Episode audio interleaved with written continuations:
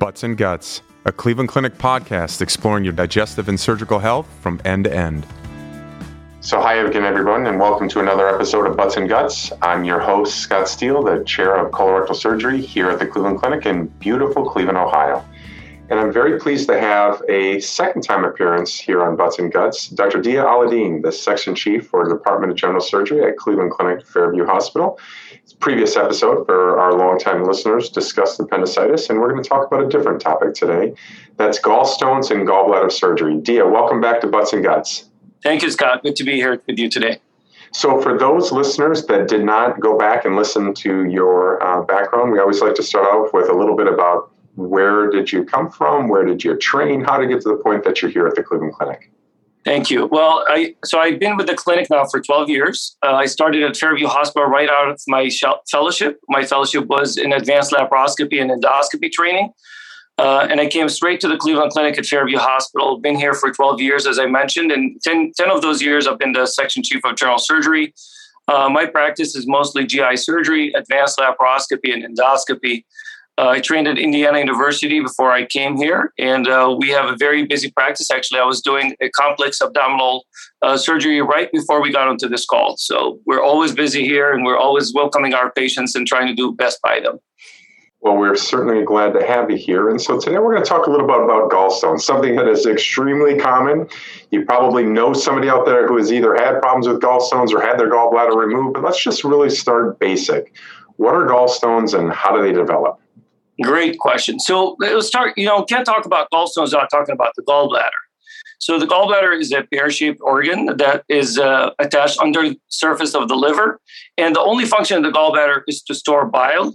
Bile is the digestive juice that's secreted by the liver and stored by the gallbladder. When the bile precipitates out of solution, which has cholesterol, bile acid, and bile salts, and if there's no equilibrium in that solution, the uh, cholesterol precipitates out of that solution and clumps together into gallstones. Gallstones are very problematic because they can cause gallstone disease. Uh, but it's interesting to note, uh, Scott, that about 20 million Americans, we know this from previous studies uh, back in the days when they used to do a lot of autopsies, that there's about 20 million Americans who do have gallstones found incidentally and have absolutely no problems from the gallstones you know, knowing today gallbladder disease is the most common reason patients seek surgery, about 1 million gallbladders are removed in the United States every year. So gallstone disease is very prevalent in Western society. Wow, I never heard that particular statistic before. So that's incredible. So, what are the common symptoms of a gallstone? Can, can they be just lurking there, as you said? And what, what causes them to create symptoms?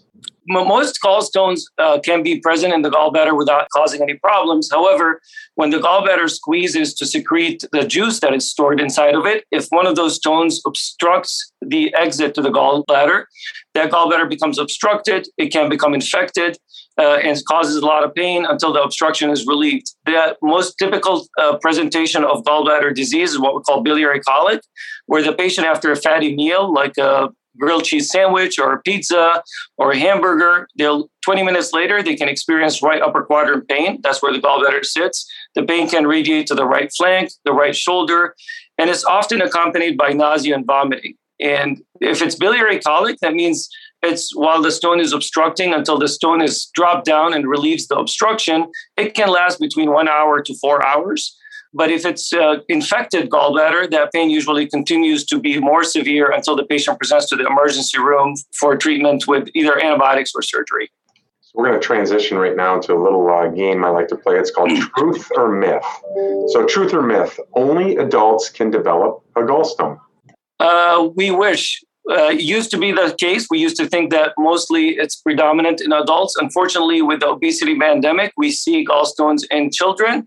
There's also a different type of gallstones. They're called black uh, stones. Those are usually in uh, sickle cell children because they have a high t- uh, turnover of their blood cells or patients with blood disorders. Uh, so gallstones can happen at any age, uh, mostly children in their preteen years and uh, adults. Truth or myth? People who undergo weight loss surgery are more likely to develop gallstones. True. And we don't understand exactly why, but people who have rapid weight loss, uh, they do have loss of equilibrium in that juice that I mentioned, and cholesterol uh, start precipitating out of that juice. They get more cholesterol stones. So, Diya, can you explain a little bit? Is there any correlation with weight or BMI in the development of gallstones in general? Yes. So, patients with obesity, uh, they have more cholesterol in their body in general. Uh, that cholesterol, as I mentioned, is a crystal. Those crystals start to precipitate out of solution and they are more prone to uh, having gallstones. So, obesity is number one factor uh, to having gallstones. And, you know, an interesting fact to you that you mentioned, like some societies in East Africa, like the Maasai tribe, They've never found a case of gallstones in those patients eh, because they actually very thin, slender, and tall, uh, and so it, it is predisposed to our diet and our Western lifestyle. So, truth or myth? If I have a gallstone attack just once, I won't have another one. That is a myth. Uh, once you have one attack, you have 80% chance of having another attack in your lifetime. So, Diya, there's a fair number of people who maybe don't get harsh symptoms or maybe are pretty scared of surgery. And so, what are the short term and long term health concerns of basically not getting your gallbladder out or not doing something about that? Yes, Scott. As you can imagine, a lot of patients actually see us and they have had one or two attacks, and then their primary care physician will refer them to get your gallbladder out. And they come to us and say, Well, my symptoms are mild. I've had one attack. I, am really scared of surgery. Is there anything else to do? And you know, do I really need the operation? Unfortunately, gallstones don't dissolve on their own. They don't go away on their own. And surgery is very safe and effective. With the advancement to laparoscopy since the early 2000s, the gallbladder surgery uh, can be done in about 45 minutes. Patients go home, recover very well. If they do not treat their gallstones, there can be ramifications to that, and the, the disease can increase in severity. Not only that they can get cholecystitis, which is infection of the gallbladder, the gallstone can actually exit the gallbladder and get stuck in the bile ducts, which are the drainage of the liver. They can get jaundiced. They can get cholangitis, which is a, a life threatening disease, which is disease, uh, infection of those bile ducts.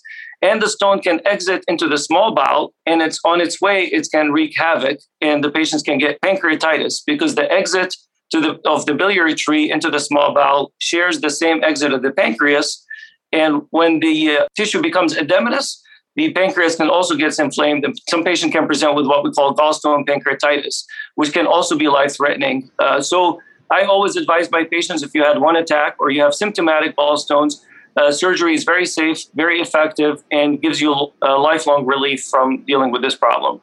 So, Diya, you dovetailed nicely into my next question. Let's talk about maybe surgery and some of the different procedures that can be used for this. And the first one is just a straightforward cholecystectomy or a lap chole. And the second one is based on what you had mentioned when that gallstone gets stuck in the duct, and that's a ERCP or an endoscopic retrograde cholangiopancreatography procedure. So, can you can you talk about that and how they fit into the treatment of this disease?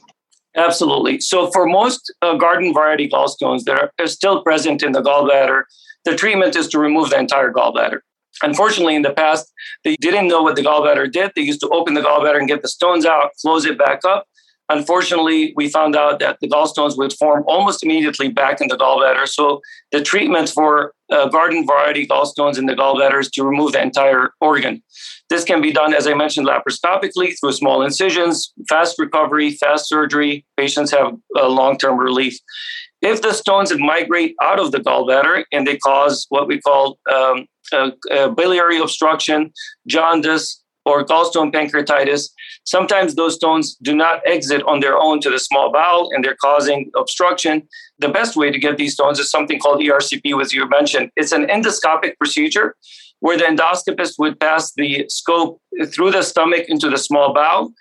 Uh, they can locate where the exit uh, of the biliary tree into the small bowel and actually open that exit a little bigger. They pass a balloon past the stone and retrieve that stone uh, to, to be um, relieve the obstruction of the biliary tree. Uh, there is risks to this procedure. There's 1% uh, chance of mortality. Uh, there's about 10% chance of pancreatitis. So we'd like to actually treat stones when they're still in the gallbladder found.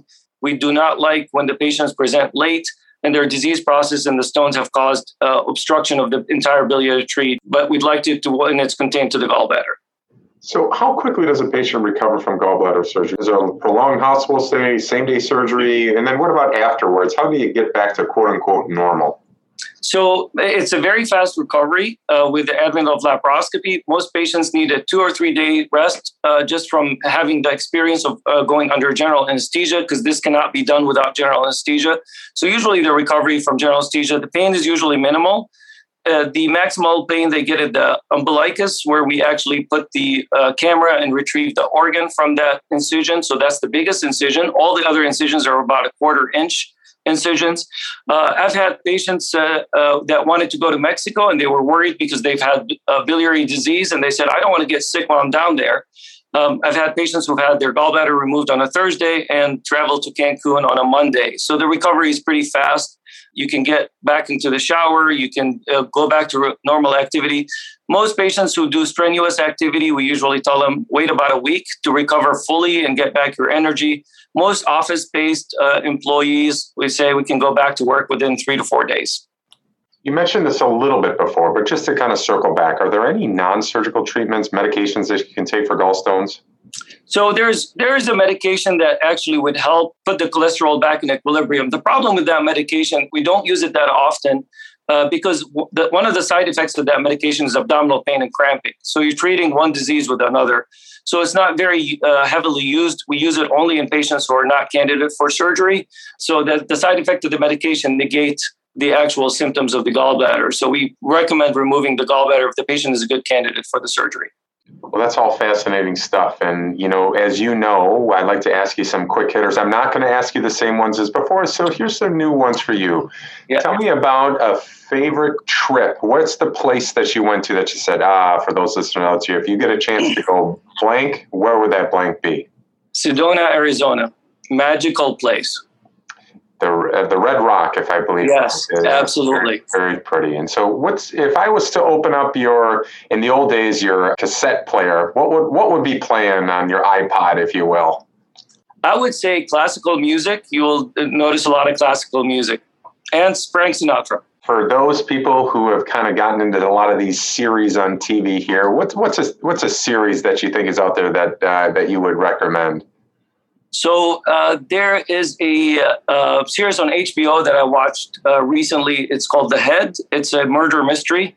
Uh, I think it was fascinating. It's uh, done by European uh, Danish actors, and I think the, the series is fascinating. Well done. And finally, what is a hidden talent that you may have?